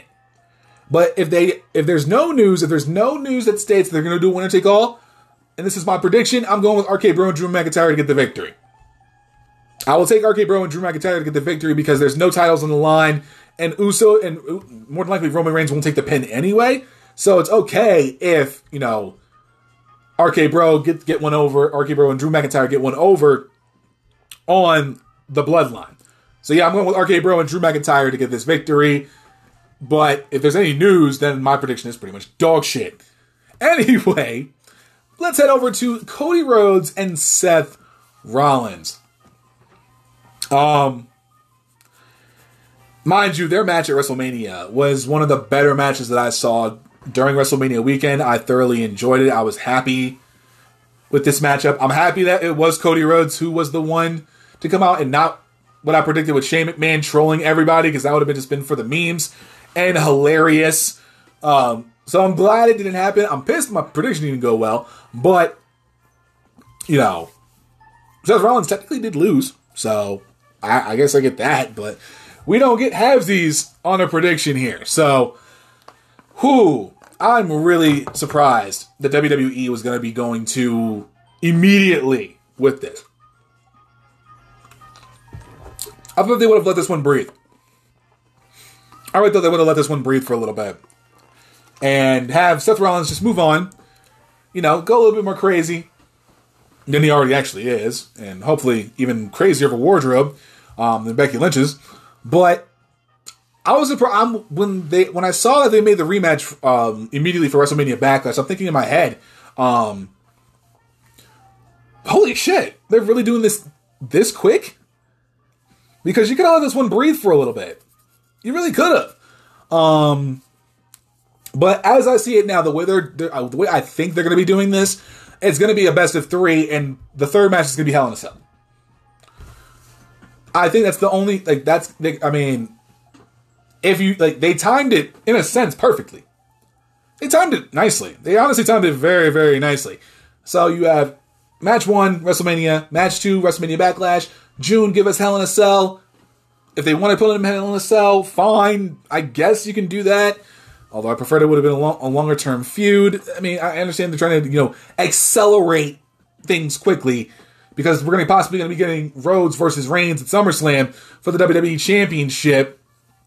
So expect that. So I guess that's why we're doing Rhodes-Rollins between now and SummerSlam, because they kind of want to marinate on that a little bit. So in that case, I'm going with Seth Rollins to win. If they're going to be doing, if they're, the way they're setting it up, if they're doing it immediately, honestly, then think about this. It's 50-50 booking. WWE does that all the fucking time. My earbuds weren't connected? What the fuck? My bad, I just heard my earbuds. Tell me my Bluetooth was connected. That was odd. That was like the first, that's a first actually ever in recording. But I think they're going to try to hold off on Cody Rhodes and Roman Reigns real quick. I think personally, this is how I think they're going to set it up. I think they're going to do Rhodes-Rollins. They can do Rhodes-Rollins at a Hell in a Cell. Have that be like a number one contendership for the the WWE Championship. And then just allow the feud to marinate between McIntyre and Reigns. If you want to do it at a Money in the Bank, you know, I don't know why you would wait until Clash of the Castle to make it happen. You can do McIntyre, Tyson Fury on that one. You can have fun with that shit.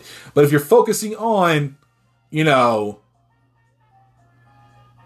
keeping, the WWE and the Universal Championships, I think your best case scenario would be for Rhodes Reigns at SummerSlam, and to just get McIntyre Reigns out of the way. Do it now if you want to have it end at Hell in a Cell. For the Universal Championship between McIntyre and Reigns, Reigns wins. Reigns goes on to fucking SummerSlam. If you want to book him then to lose the WWE title to Cody Rhodes, do that. But at this point, in my mind, until I see otherwise, SummerSlam will be Rhodes versus Reigns for the WWE Championship. And that's going to be your big deal in that stadium show. So I'll go with Seth Rollins to win it, make it more crazy. Like I said, with Hell in a Cell, they're not long-term feuds anymore. It's a gimmick pay-per-view. Honestly, it needs to stop.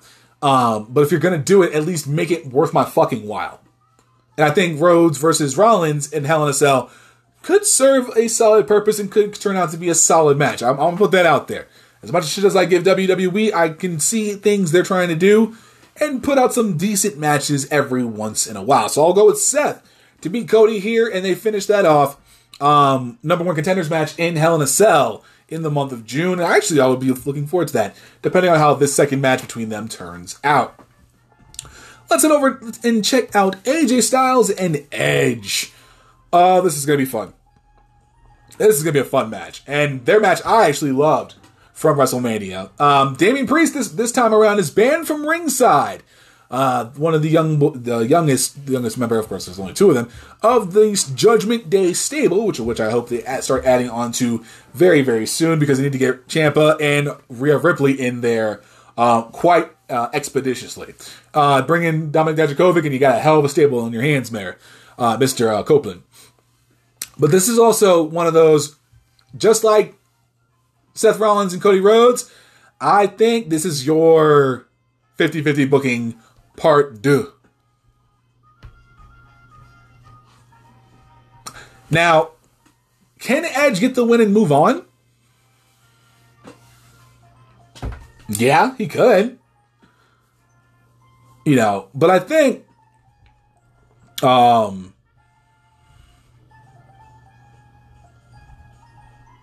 honestly, if they wanted to introduce a new member of the Judgment Day stable in this case, then yeah, it works. I would say do it after the match, though, because I'm going to go with AJ Styles to win here. This is that 50-50 booking all over again. I mean, he lost off a distraction. you know, he took his eyes off the ball for 2 seconds, and he got played over. You know, so apparently on Raw, Styles beats Priest to ensure that he is banned from ringside. Unless they want to do some goofy shit, I'll pick AJ Styles to get the victory here. Because I think right now, their whole setup is leading to... is just getting them to the stadium shows in July. I think they're doing all of this just to ensure they can get to the July stadium shows of Money in the Bank and SummerSlam, of course. And that's why I think we're going to begin some 50-50 booking from WrestleMania now and everything in June. So if they're trying to get that Hell in a Cell card built up, then yeah, expect AJ Styles and Edge to also join in with Rhodes and Rollins in that card for a third time. Will it be inside Hell in a Cell? I honestly hope not, personally. They don't need three, because I'm thinking in my head, they might do two or at least two. Hell, I'm making a prediction right now. If they do Hell in a Cell with the way this card is set up and the way I'm thinking they might do it, you can see as many as 4 Hell in a Cell pay-per-view matches at motherfucking Hell in a Cell in the month of June. And the first 4 matches I'm talking about on this card, maybe if you do RK-Bro, the Usos at Hell in a Cell Unification, and then do Drew, you can do 3. But I think they'd be stupid enough to do 4. So I predict, you know, in the future, they're going to be doing 4 Hell in a Cell matches at Hell in a Cell, which would be absolutely hilarious. But I'm going to go with AJ Styles to beat Edge here, because I think they're going to do the 50-50 booking in this case. Bobby Lashley and Omos. Oh my goodness. I'm so excited about... I don't care. This match is stupid. All of this is stupid. Bobby Lashley and Omos should not even be in the same fucking realm together.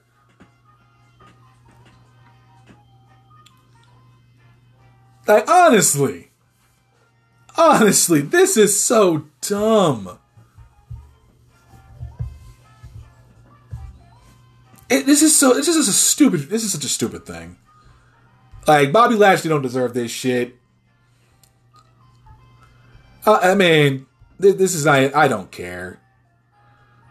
I don't care. I really don't. This is like, oh my god. I picked Omos to win at Mania. And he didn't. And I'm going to do it again because I'm a glutton for punishment. I'm picking Omos to beat Bobby Lashley. If they're just going to keep on with this 50-50 booking shit, just give Omos a victory. Seriously. Let Omos beat Bobby Lashley. Let everybody on Twitter bug the fuck out because Lashley lost to Omos. Let me laugh at everybody talking bullshit about the loss to Omos so I can enjoy myself and have a decent Sunday. You know what I mean? Come on, bruh. Omos wins. I really don't care about this match, but if Lashley wins, then fuck Omos. That's how we go. But I think Omos is going to take it here. Last and certainly... least, because this is just one. This match is even dumber than Lashley Omos. Happy Corbin versus Madcap Moss. I can't wait to see that one. Like, what the fuck? This match. We could have knocked this out on SmackDown. This match does not deserve to be on this card. This is how bad this card is. This card is so goofy, we had to have Happy Corbin and Madcap Moss. Where is the Intercontinental Championship? If you're at least going to do something with the Intercontinental title and whatever, just put Ricochet and Jinder Mahal. Where's the United States Championship? Where is it? Why are we not putting our mid-card titles on pay-per-view? Where's Austin Theory? Where the fuck is Ricochet? Do we not care?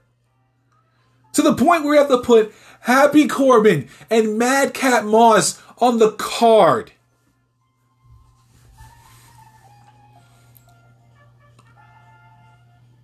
It's stupid. Use your common sense.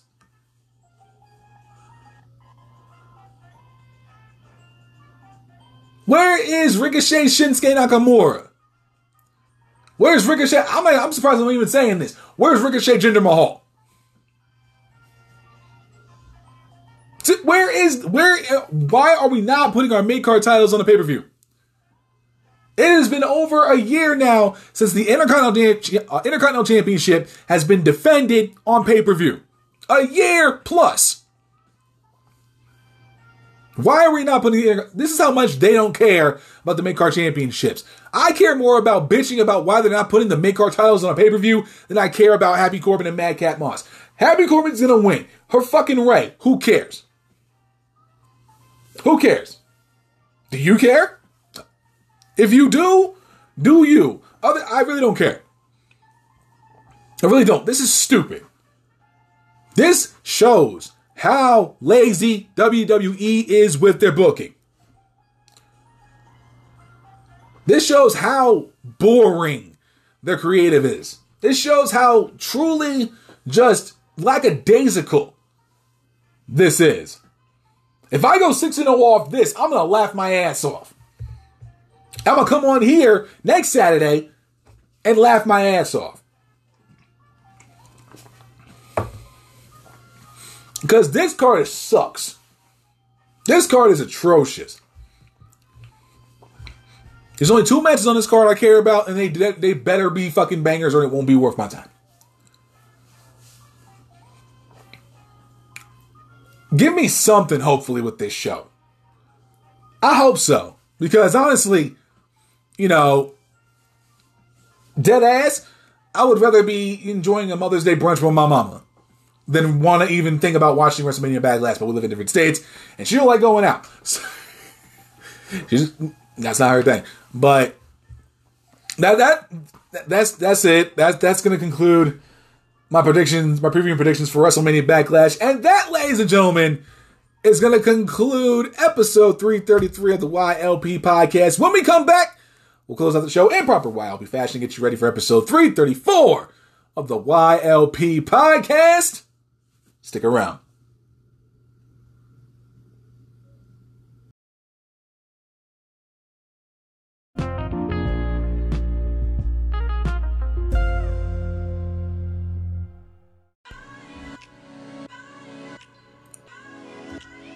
Guys, that's going to be it for episode 333 of the YLP podcast. As always, I want to thank you guys so much for taking time out of your day, your night, your afternoon, and your evening, wherever you may be, wherever you are in the world. Thank you guys so much for checking out this episode of the podcast. And as always, I greatly and truly appreciate it. If you enjoyed this episode and you have any comments, opinions, you know, questions, anything of the sort, do not hesitate to hit me up with a voice message over at anchor.fm/YoungLionsPerspective, over on anchor.fm/WrestleLaticRadio. Make sure you leave a comment over on ambiguouspodcastsolutions.com. Say what's up to Mr. Will Terror Shook for me and tell him Mr. YLP sent you. Also, you can also leave me a nice little email over at YoungLionsPerspective@gmail.com. Hit me up with anything of the sort, your opinions, any news I may have missed from this last week. I will definitely ensure that if you send me an email and you send me any news, especially for next week as well, I will have no problem shouting you out, giving you your just due, and your article for next week's episode of the podcast. So make sure you do that. If you want to stay up to date with everything that's going on with the YLP podcast, do not hesitate to hit me up, follow me, and hit me up on my socials. You can find me over on Twitter at YL Perspective, that's capital YLP Perspective, over on Instagram at young_lions_perspective. You can also find me over on Facebook at, well, not at, simply search for Young Lions Perspective Podcast. Follow me on all these platforms. Stay up to date with everything that's going on with the YLP Podcast. Of course, if you enjoyed this episode, do not hesitate to tell a friend about the YLP podcast. Share this episode across all of your social media, Instagram, Facebook, Twitter, Telegram, WhatsApp, LinkedIn, text messaging, DMs, Facebook Messenger. I don't care. Doesn't matter. Spread the word about the YLP podcast. Also, make sure you spread the word about Wrestle Ad Radio as well. Of course, with the YLP podcast, the Kings of the Rings podcast, and the Fretzelmania podcast, we here at Wrestle Ad Radio strive to bring you the very best in course, professional wrestling podcasting, to be the best of the best, the creme de la creme, the cream of the crop, the top of the pops, to be then, now, and forever the alternative for professional wrestling podcasts. And we may remind you that we are here to stay. Now, I know most of y'all, of course, like I always say, do not listen to this episode of the YLP Podcast on anchor.fm or over on ambiguouspodcastsolutions.com.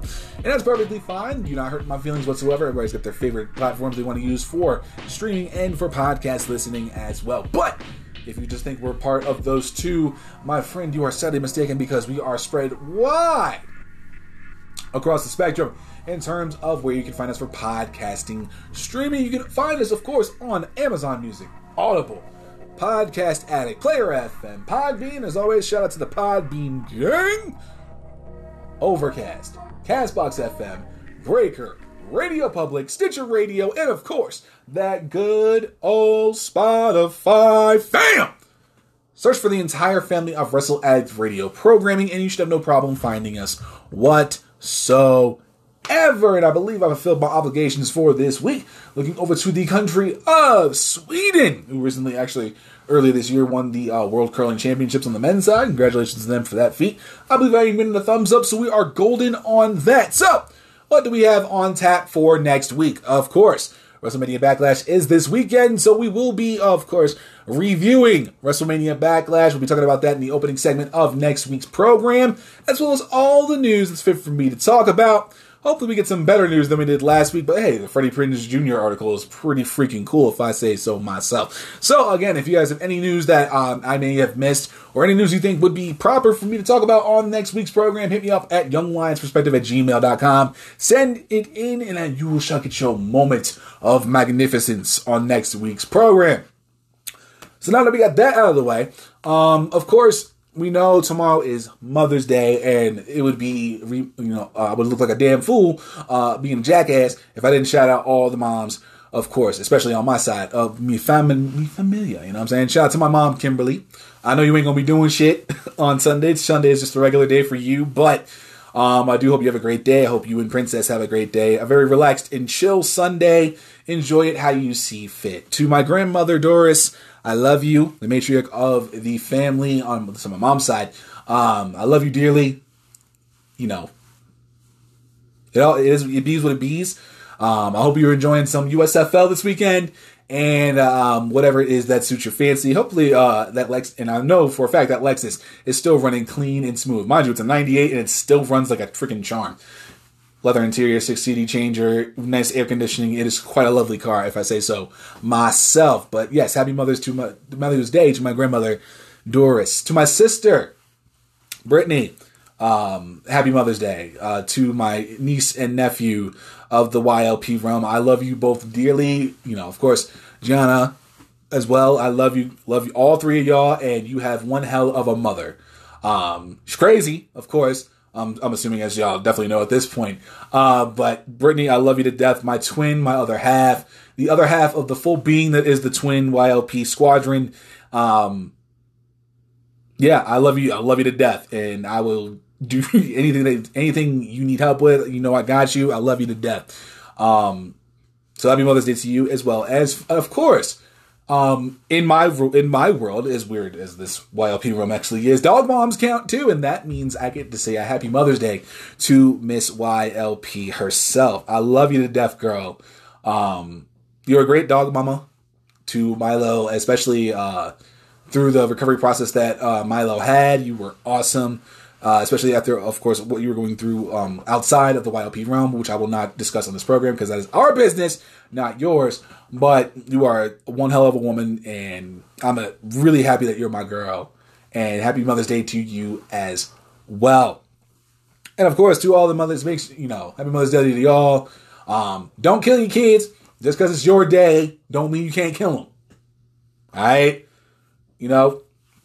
Happy Mother's Day to y'all, to my immediate family of moms. I hope you guys have a great day. I hope... it's a chill day for you. You don't kill your kids. And just enjoy yourselves on this day. So, That's going to be it for me for episode 333 of the YLP podcast. Guys, have a great, fantastic weekend. Don't go wild at Mother's Day brunch. Yes, the mimosas are delicious and probably cost $13 a glass, but still, enjoy yourselves. Don't go buck wild. Don't act goofy. Don't be a goofy.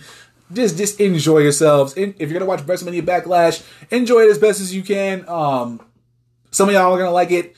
The rest of us ain't going to like it. We'll discuss that on Saturday, of course, but, you know, just enjoy yourselves this weekend. Have a great time.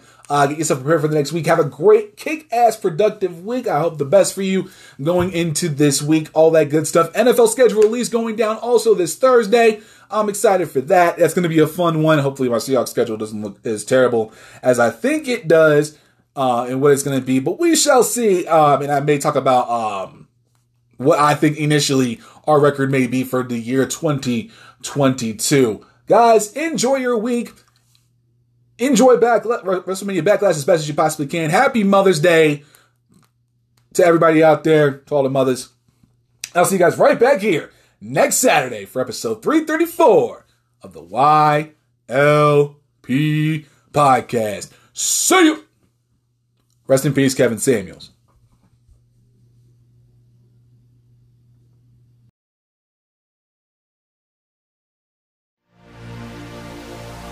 This has been a Wrestle Addict Radio branded podcast.